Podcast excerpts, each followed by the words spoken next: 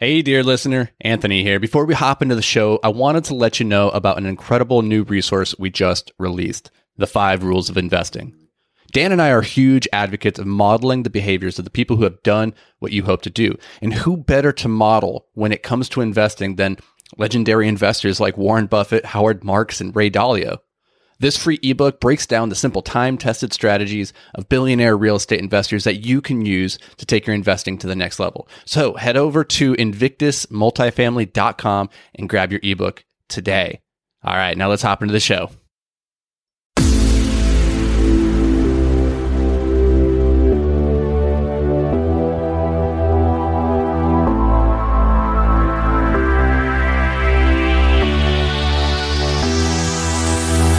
Welcome to Multifamily Investing Made Simple, uh, the podcast that takes the complexity out of real estate investing so that you can get started today. I'm Dan Krueger, joined as always by Anthony Vicino. How are you doing today, Mr. Anthony? I'm good. I'm just over here taking pictures of the screen as we are sitting down with a legend yes. this after this morning. I was going to say afternoon, but uh, I'm losing track of my time here. So I'm pretty excited about today's podcast. And per usual, you're taking those screenshots when uh, Bill and I are looking not our best, and you look fantastic. Right. That's yeah. I'm smiling. you will notice that I told you after I took the picture that I was taking the picture. So for you listeners at home to want to see this candid shot of Bill and Dan looking great and me totally not posing Flawless. for the picture, go check it out on Instagram. yeah. So, if you guys didn't pick up on the clue there already, we've got somebody else on the show today. Uh, Mr. Bill Ham is joining us, and this guy has done it all in the industry. Uh, he's a wealth knowledge, so we're excited to dig in. Uh, to just kind of give you the bullet points of this guy's resume, uh, he's the author of the new book, Creative Cash. Uh, which is a book that is focusing on the creative financing for real estate, uh, which is very valuable. There's not a ton of content out there on that. So excited to dig into that. Uh, he's the COO of Broadwell Property Group, and he has built a large multifamily portfolio over the last 15 years. So you've seen multiple market cycles already. You're a pro. Yeah. Thanks for having wait, me. wait. So that kind of implies you were in business during the financial crisis and you didn't get wiped out. I thought everybody got wiped out. Correct. No, I just I I, I just got beat up really huh. bad, but not wiped out. Yeah. Bloodied, but not. not I got broken. the t-shirt and scars to go with. Yeah.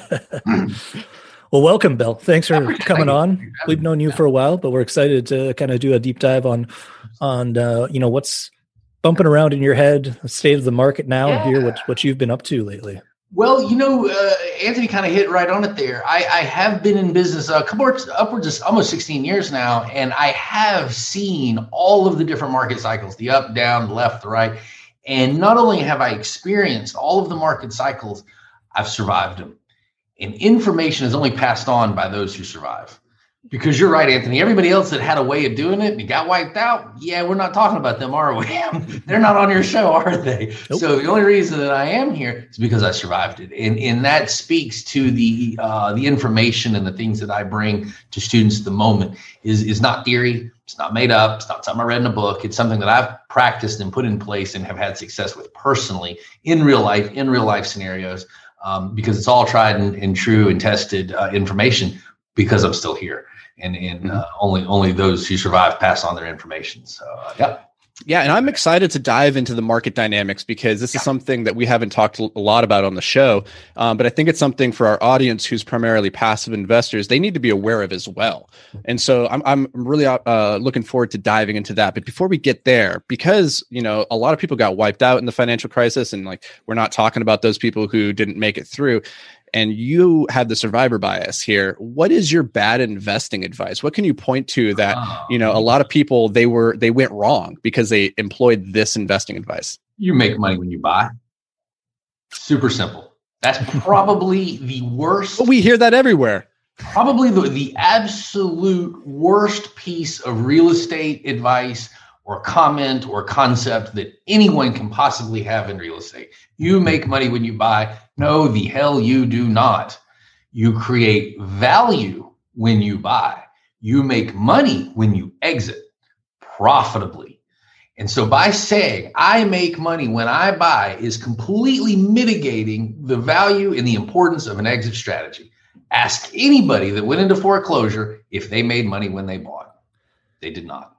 I it love it. All about exit strategy. Yeah. No, I think that implies uh, something that's that's uh, uh, something that I see with a lot of newer investors where they think that the the work is finding the deal and getting to the closing table when in reality that's when the work starts, right? Exactly. So you present yourself or you you might create an opportunity for yourself when you buy, but then you've actually got to do the work to capture right. that that value. That's like saying, well, look, all, all we have to do is close, and you're guaranteed to make money.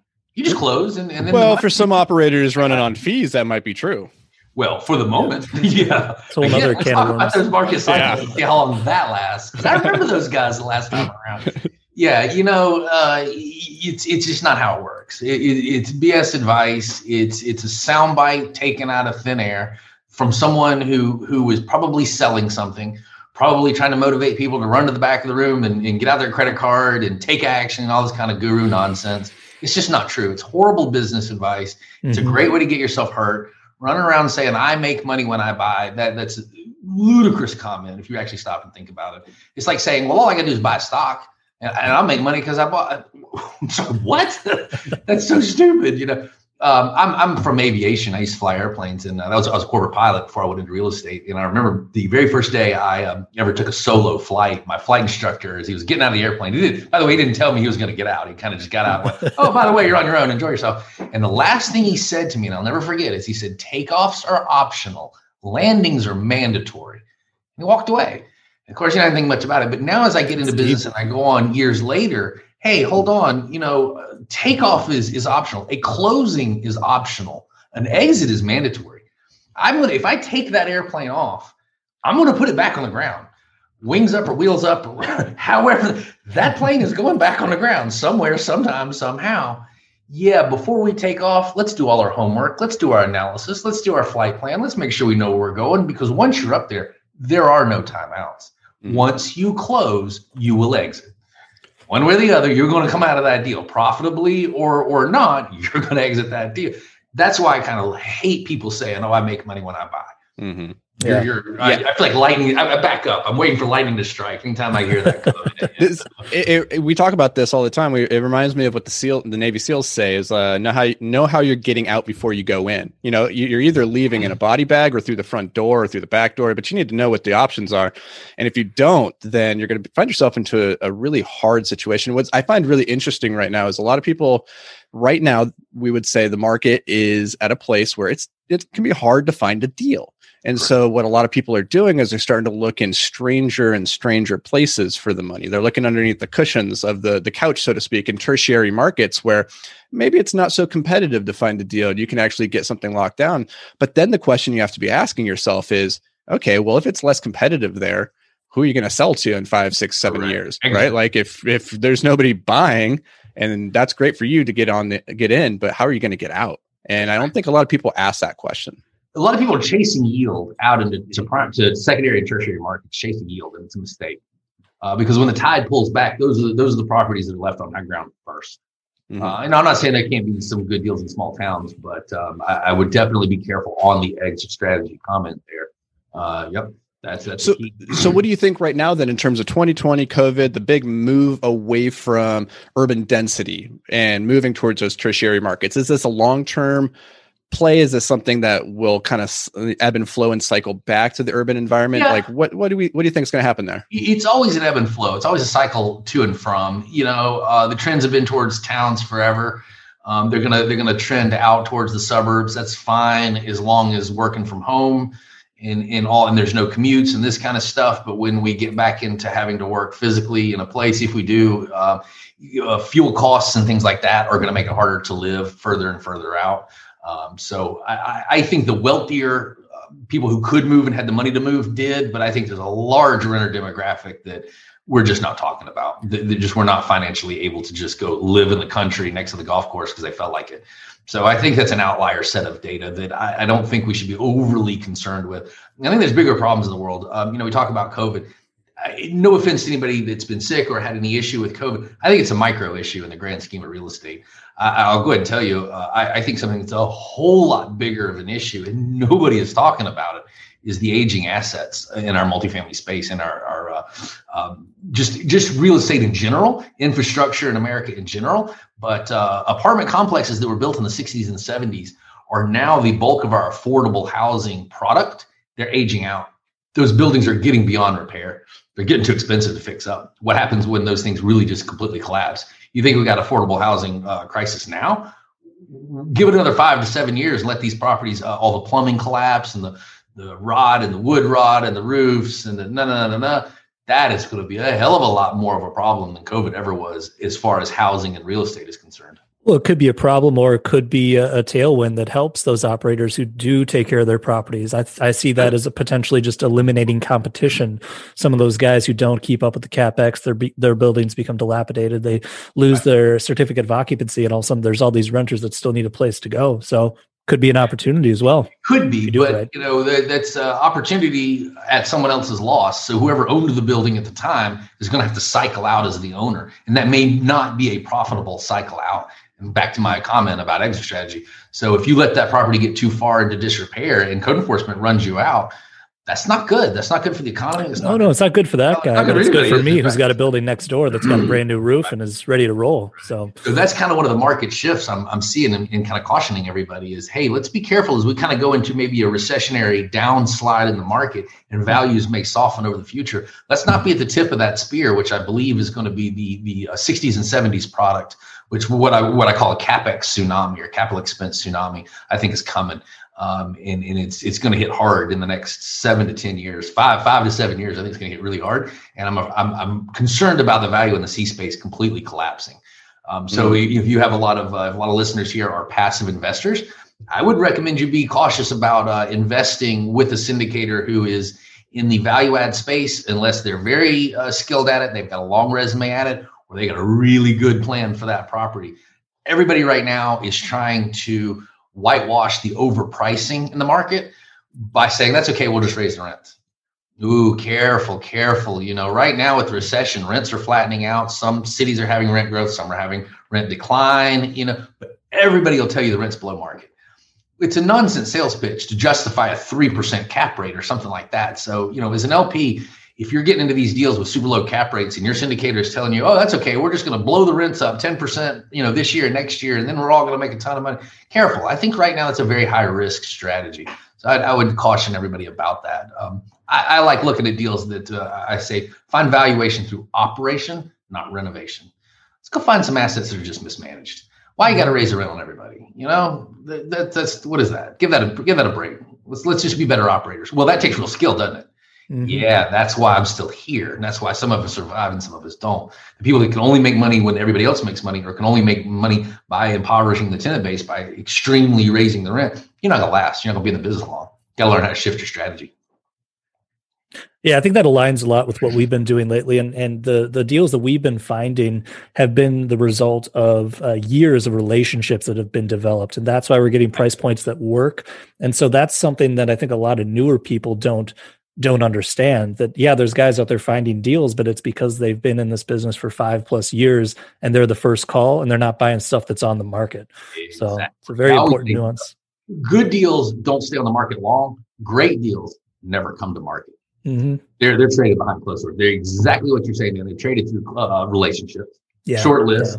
Yeah. yep. I've bought several deals that, that you never had a chance because it was bought through a relationship. You never even saw it yeah, mm-hmm. and then something else before we kind of leave this topic, I just want to circle back to the sure. the the net migration in and out of of urban areas, and a lot of people are talking about that right now. We've seen this kind of flight to the suburbs uh, because everyone's just working from home on Zoom calls. But something that I think a lot of people are missing there is that the vast majority of jobs out there cannot be done remotely. Uh, so there's some, you know, there's some corporate jobs where people are going to have the option to stay at home, but the vast majority of the labor force uh, can't work from home. Like if you're a doctor, uh, surgeon, a dentist, uh, working at a distribution center, uh, if you work at McDonald's, you can't. These jobs can't be done from home, and that's the vast majority of people. Yeah, so, the, butcher, baker, candlestick maker mm-hmm. doesn't get to phone in their job. I'm with you on that. Absolutely. Yeah. Mm-hmm. So again, we, I, I, see it as kind of a, a short term reaction, but not a long term trend. It just doesn't make sense to me in that light. Yeah, I want to I want to cycle back to something Bill just said there a little bit ago about finding value through operations, not through renovations. And it's it's interesting because as you look at a lot of operators underwriting, a lot of times what they'll do is you'll look at you know in place expenses and say, okay, we can we can do better. So right now, let's say the current operator is operating at like a 45% expense ratio. We're like, okay, we can do that at 35%. And what people fail to realize is that it's really difficult to make operational improvements. To your point, Bill, it takes skill right? Like Correct. it's it's not just as simple as going in there and saying I'm going to slash utilities, I'm going to charge that back to the tenants, and then I'm going to also charge less for my property management. Like these things, yes, like the the most valuable business lesson I ever learned was that a dollar saved is worth more than a dollar earned because that dollar earned is always on a margin. So a dollar saved mm-hmm. is pure profit right back into the pocket. Mm-hmm. But it's also very difficult to go and realize those those improvements. So Bill, how do we do that from a passive investor's perspective?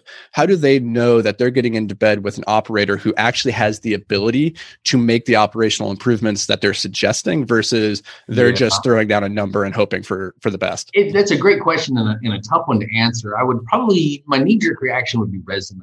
You know, I would want to see that your syndicator has as a track record of doing it if your syndicator does not have a track record of doing it, then I would want to see a very detailed uh, plan oriented around the execution of this business model. Don't don't hand me a bunch of, of stuff you just slashed. Hey, we're going to cut this. We're going to cut that. We're going to cut that. Really, how? Tell me about that. You know, tell me about this. Tell me about how. I, I would really want to know how, and that's how I'm always asking that question. Great idea. How? You know, so there's and, and we could go into a whole afternoon on just discussing uh, that one concept of what we call OPEX or OPEX ratio. Uh, that's one thing when you're talking about your expense ratio to income, your 45, 50%. That's not enough information. You then got to stop and look at the OPEX number. What is your operating cost per door per year? See, you can't, you can, you can drop your ratio, but you can't really go fall below that OPEX number. So what I found is the average property, and this is for your listeners, the average property out there, C to B minus, runs at about forty-two to forty-seven hundred dollars per year in operating costs, not mortgage, just normal operating costs. So if you say, oh, look, this person's at a 70% expense ratio, yeah, per that point of view, you go, gosh, it should be at 50. We'll just cut that. Great. Yeah, but hold on. If you cross verify that data and you say they're at a 70% expense ratio and you look over it and they're running the property at $4,300 a door per year, your income's too low. See, there's the problem with that expense ratio. Remember, half of a ratio is the other side. The income, you might be what in, in, aviation what we call getting behind the power curve. It's when you're you're letting your airplane sink and, and you don't have enough throttle to actually take off and you're sinking. As a property reaches beyond its bell curve in age, what will happen is the property will age to a point that it is now affordable housing and your rents are low in ratio to the expenses that that building is now starting to consume. That's where you have to look. You can't look only at the ratio. You got to look over at the per door number because again, if you see that that property is running at forty five hundred dollars a door and that's a seventy percent expense ratio, your rents are just too low. They're too low for the age of the building, and you're never going to make money on that asset. You're behind the capex curve. Quick question for you, Bill. Sure. On that, um, and now you're located uh, down in Georgia, Atlanta. Um, Atlanta. And uh, I can't remember off the top of my head. Do you primarily do the bulk of your investing there, or are you in other parts? South, southeastern okay. region. Yeah. Have you done any research into other markets around the the U.S. to see how that capex per door per year yeah. changes? Yeah, yes, and I have hundreds of students, and so I'm analyzing deals from all over the country, either for my own or, or for people that I'm working with. So yeah, I'm very, very tied in. It's a relatively static number. What will change most readily around the country is labor, taxes, utilities. Those are your biggies that'll fluctuate. Because I'm thinking heating costs in the winter. Right now, it's 12 degrees utilities. in Minnesota here. Correct. Uh, it, yeah, so that's so but you think that, that reverse? Like we have heat, we have air conditioning in the summer gotcha, and not much yeah. heat in winter, and you may have no air conditioning. You know what I mean? Kind so of washes out. Kind of. So what what will fluctuate the most is taxes. Mm-hmm. You've got to check that every single county because that can be wildly different. Utilities yeah. can swing pretty heavily as well, especially water. Mm-hmm. Um, and then the last one that, that's uh, insurance can vary depending on if you're in a coastal market, hurricanes, blah blah blah. Yeah. Even labor. But um, you know, really, if you walk into a, a, a hardware store and buy a toilet or some carpet, California to Georgia, that's pretty much the same cost of yeah. carpet. Screws and nuts and bolts all pretty much cost the same. So there are only a few things that largely vary. Uh, but it's it's a relatively static, regardless of what my rule of thumb is. What you, the listeners, have to do is go out and do research in your own market and verify the data. But you'll find that it's somewhere around that number. Yeah, that's a cool, that's a very good tip for those passive investors who are starting to look at potential deals. So I'll just kind of read it real quick there. A good thing to check uh, when you're looking at the pro forma for potential deals per Mr. Bill Ham here is the OPEX per unit per year. Uh, we're looking for an average of 42 to 4,700 bucks per unit per year. If it's outside of that, there's probably some questions that need to be to be answered. If it's a lot lower, they're either not doing repairs or they're lying. Mm-hmm. Either is bad, uh, and if it's a whole lot higher, they might be doing a whole lot of repairs, which may also not be good. You know, uh, so it's just hard to say. Yeah, and it's tricky also just for those who are a little bit more active. There's a lot of operators out there who tend to run a lot of expenses and just in an effort to keep their taxes down. So sometimes you might have to back some stuff out to get the real true OPEX. Or putting CAPEX, we call CAPEX above the line. So yeah. it replaces a roof and they call it operating, you know, repair and maintenance mm-hmm. when it is clearly not. So that's yeah. The, Love it. That, that was a lot of very valuable information there for for those uh, individual individuals out there looking at these types of deals for the first time. You're just getting me warmed up. I love it. Um, Anthony, did you have something queued up there? I was going to jump into. No, uh, you lead the way, man. You're, okay. Yeah, you, you are leading. You're leading the breach. I'm. I'm yeah, right I'm curious. You. Curious to hear uh, what you're doing at Broadwell now. You've been yeah. active for over 15 years now, and I'm curious. I think, if I remember correctly from your post on social media, uh, you and Broadwell teaming up uh, happened sometime in the last 12 months. It did. It's about a year ago, as a matter of fact. Yeah, a year okay. ago, December. Yeah, so 13 months ago. Yep. Um, uh, Tony Morgan. Uh, who was the CEO of Broadwell, uh, we kind of met and he approached me and he had exited a very successful and very profitable tech company that he sold uh, was quite liquid and said, "Hey, I need somebody who knows what they're doing. I want to transition into multifamily." So he created uh, Broadwell Property Group and hired me as the chief operating officer. And uh, together we have and are creating Broadwell Property Group. Um, and you can find us at Broadwell Property, excuse me, gobroadwell.com if anybody wants to look nice. us up, get more information. Gobroadwell.com. Love, love it. Um, now, since you've been in the business for so long, and we've got this uh, looming capex tsunami, and there's there's all these things that people are doing that are uh, implying there's there's a, a, misperception of the the risk out there. What are you guys doing post COVID 2021? What are you targeting? What types of assets? Like, have you changed direction? Or I have, yeah. So at the moment, I don't believe it's a good time to be doing renovations. Um, so if if you're looking at value add or increasing revenue, I would strongly suggest you do it without spending money. If you truly believe there's a supply and demand issue, then you shouldn't need to spend money to raise rents. I think that's sort of one of the razors that we can apply to deal analysis mm-hmm. days. So in our office, we're uh, flight to quality. Um, we're, we're I, I, think the C space should be avoided for a little while, for a year or two, in, in, uh, until we can start using creative financing to take those deals down. So at the moment, we're looking at B space, nicer assets, flight to quality. Um, you know, looking at looking at stabilized properties, going to get long term debt. I believe we need to jump back into the value add market in about two to three years, two years, somewhere around in that range, when uh, that market falls apart a little bit more and we can start using some uh, creativity to go in there and mitigate some of the risk. Some of these older buildings that we're talking yeah, that makes a lot of sense, and that that aligns a lot with what we've been doing lately. Uh, you know, the flight to quality, and you know, I'm going to reiterate something that's come up with a lot of invest on our investor calls lately is mm-hmm. is kind of differentiating between uh, a good value add opportunity that's stabilized and uh, running well versus what I think a lot of people picture when you say value add, which is a distressed asset, right? So there's going to be good, you know, B quality assets out there that are still quote unquote value add, not because they're war zones, but because of some of the things we just chatted about, sure. operational inefficiencies, things like that. Yep. So I always make the joke, it's on the up cycle, we call it value add. And then when we go onto the down cycle, we call it distressed asset. Well, hold on. Those are lender terms. Who do you think started that? It's the lenders. Yeah. So when they want to lend, they say, oh, it's a value add. And then when they want to pull back lending and they move away from the distressed asset, these are lender based terms. And the lenders retreating always signals the downturn of the market because it causes the downturn of the market. So mm-hmm. if you ever want to know what market cycle we're in, all you got to do is look at the lending. And as of today, the lending is, is headed for the hills. Uh, we're seeing a lot of uh, uh, restrictions and requirements. Fannie, Freddie really kind of throwing up roadblocks. Um, we're seeing people, syndicators have to have a lot more experience, a lot more credibility right now. Um, resume is huge if you're trying to borrow agency debt. You know, so these are all signals from the lenders that they're expecting a recession and they're they're bracing for impact, which causes the recession. So I would say that that's actually all a good sign that that we're seeing these things implemented before defaults actually increase because defaults aren't. All right, the defaults is really what kills things, right? So if people tighten up and they actually do prevent people from over levering and getting themselves in trouble, I see that these precautions is actually uh, something that's good that's going to help sustain. It is long term, yes. What it can do in the short term is to cause people that want to exit today mm. that may have bought in the last market cycle. Maybe they overpaid, or maybe their operations didn't go exactly as they planned, and they weren't able to raise the rents uh, all mm-hmm. as had planned to. And now they need to get out of the deal. Oh yeah, but the lenders have pulled back, and now that value add is called distress. Now what? That's why I wrote the book that I wrote, Creative Cash. And that's why I'm saying, hey, let's all sit tight for a second on some of the yeah. distressed assets until we can mitigate some of that risk by sharing the risk through creative financing, using seller financing, using a master lease option, using some of these kinds of things.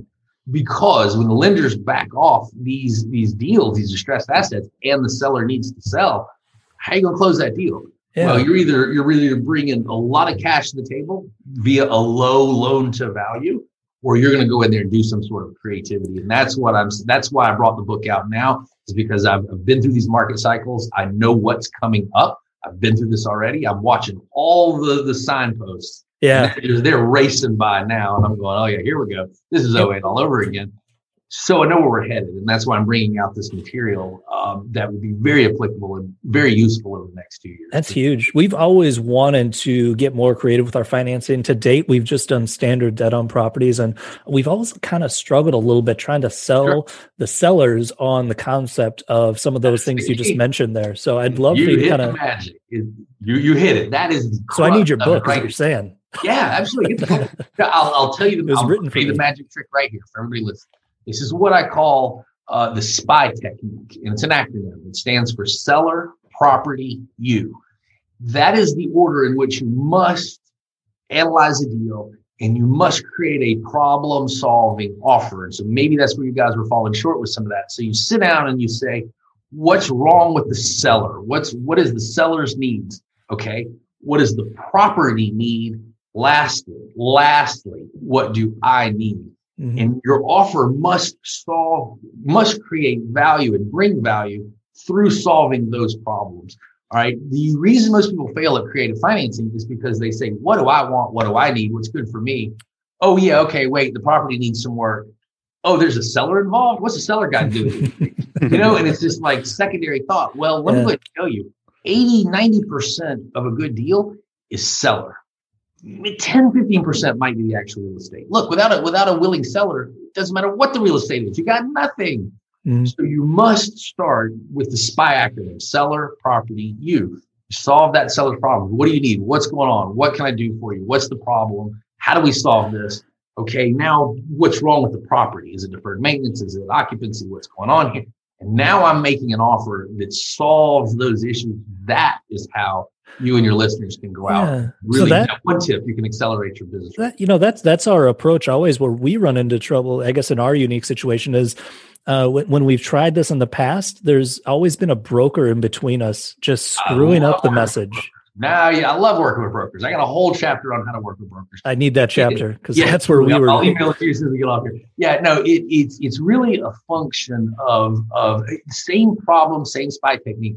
When working with a realtor, you you've got to explain why the problem. Two things: how's a realtor going to get paid? I mean, let's be clear, right out of the gate. Mm-hmm. Any kind of creative financing, the first thing in that realtor's mind is, "Whoa, I'm not going to get a commission check." Yes, mm-hmm. you are. Step one. Yes, you are. Put them at ease. All right, how are we going to pay the realtor? We we take that into account. We show you how to do it.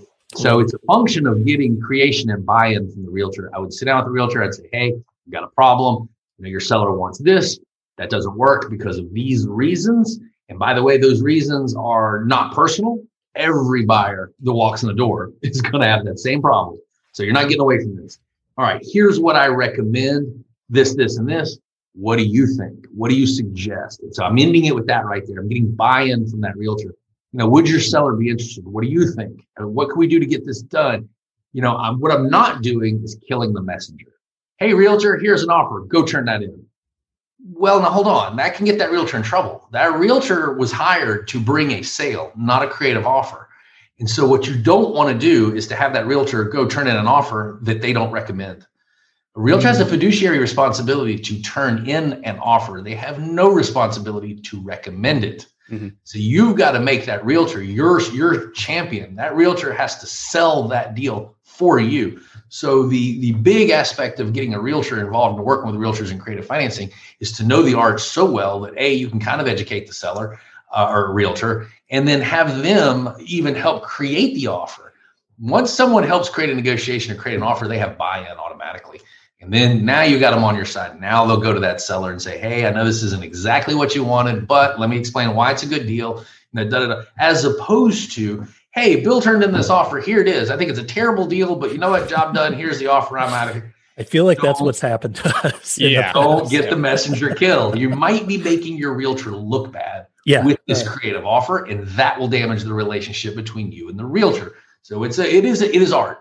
It's some science, and it's a hell of a lot of art that's why I wrote the book, Getting Creative Cash and uh, Creative Cash, and, and you can learn well, how to do real estate. There's there's something else that you mentioned there, which is that you know you're going into this and you're presenting, you know, trying to understand the seller's difficulty, then the property, and then yourself, right? So we're going through that spy technique. But one of the issues that we've had with the creative, you know, cash, you know, uh, program here in the last year, let's say, is that we discover things, the the pain point of the seller or the property, and we say, okay, this is going to be an issue for every buyer, but there's been this irrational, irrational exuberance in the marketplace where there's still buyers who are willing to overlook those things. And a lot of the sellers and a lot of the brokers, they know that. They go, yeah, you're right, but we can find this person over here who will pay, it, who will do this, and we don't have to deal with this yep. issue.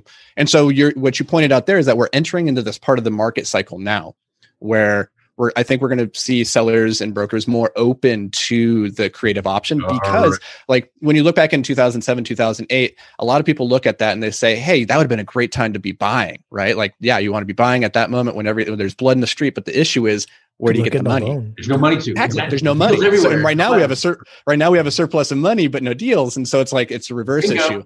So you right. got to be able to marry those two. Correct. I go through a whole section of exactly what you said. Market yep. cycles. Back then there was deals, no money. Now there's money, no deal. You're you're kind of foot to foot, foot to foot. Yeah, you, you you'll you'll get on solid ground eventually. Um, yes, in, in the catch with seller financing, creative financing is it works better in certain market cycles. Mm-hmm. If if it's about solving problems. Well, have people had real estate problems over the last three to five years? Not really. You know, if there's some kind of problems, gonna they just go to the market, sell it. They probably even get above asking price. Oh well, yeah, that works till it doesn't. Mm-hmm. And when it doesn't, it really doesn't. And that's what I'm saying. You can't look over the last three to five years and think this will be the next three to five years. Wrong. Yep. It's not how this works.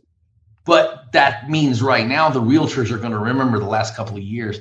And yes, as of today, early 2021, uh, there are still enough buyers out there that enough dumb buyers with dumb money that yes, they are kind of making this a little bit harder. And that's why I keep saying, hey, give it over the next two, over the next one year to three years, four years. In that window is when you're going to see a lot more creative financing. So it's not something that everybody's going to have been uh, doing for a long time, unless you're really good at it. Uh, but yeah, you're going to see a whole lot more of it going forward. Mm-hmm. I absolutely agree. So this has been a fantastic conversation so far, like diving into the, the market cycles. I'm really excited to check out Creative Cash when it comes out. I think it's coming out next month or so. February 9th. Yeah. Yeah, it's going to be gold for us. Yeah. So in time for this episode, this episode will probably be coming out uh, late February. So for you listeners at home, this book is already out there. You have no yep. excuse not to go get it right now. Um, before we let you go, Bill, give us your book recommendation. And it can't be your own book. Yeah, Kim book. Uh, let's see. The, the last book that I read that I really liked um, is by Chris Voss, Never Split the Difference. Kind of a popular book out there right now. Strongly recommend that. Uh, Chris Voss is an amazing educator and he's uh, was a professional FBI negotiator. And he really teaches negotiation in a way that's extremely applicable to real estate. And if you'll read his book on negotiation and my book on creative techniques for financing, and you put the two together, I think you're going to have a really pretty powerful combination mm. for uh, a, an upcoming market cycle that is not going to look like the market cycle most people that are in the business have seen. You've been in the business less than 10 years, you haven't been tested yet. You're about to be. Mm. I love it. So go check out. I would recommend this book as well. I've read it. Um, read yep. this and a couple of mm-hmm. the other big negotiating books in the space, like um, start with or get to yes, right? Like that's the other kind of antithesis of never split the difference. They're two different schools, and I think I lean a little bit more towards Chris Voss on this. So good recommendation there. Now, Bill, before we let you out of the cage, let you go about your day. Where sure. can people get a hold of you? Absolutely. And and and pick your brain because you are a wealth of knowledge. If they want to work with you, absolutely. You? Yeah, if you want to work with me uh, and my partner Tony, you can find us at uh, BroadwellPropertyGroup.com or Go Broadwell. Uh, Broadwell Property Group is the company. You we have a spot on there. You can fill out your information, reach out to us. My email is bill at gobroadwell.com. Uh, so you can email me if you have any questions or anything you want to discuss. Um, the book is Creative Cash. That's available on Amazon, Kindle, and Audible. Uh, so you can get those three versions there. And then there is a masterclass. Uh, I have an actual downloadable full, probably about 10 hours or so, uh, class on creativeapartmentdeals.com. So if you want to get the book and or the masterclass, you can also go to creativeapartmentdeals.com and download that uh, masterclass. Love it. So go check that out, uh, you dear listeners. We appreciate you taking the time to, to join us today, and we'll catch you next week.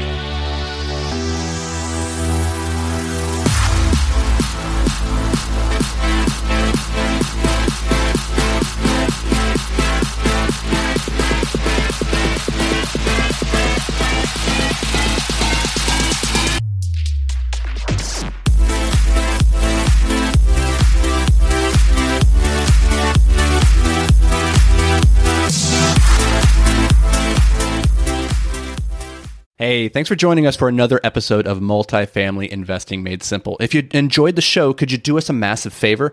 Head over to iTunes and leave a five star rating and review. Your feedback, it means the world to us as it helps us grow and spread the word about multifamily investing. And don't forget, sharing is caring. So fire this episode over to any friends or family who you think could benefit from learning all about multifamily investing. Thanks, guys. We appreciate every single one of you, and we'll see you on the next show.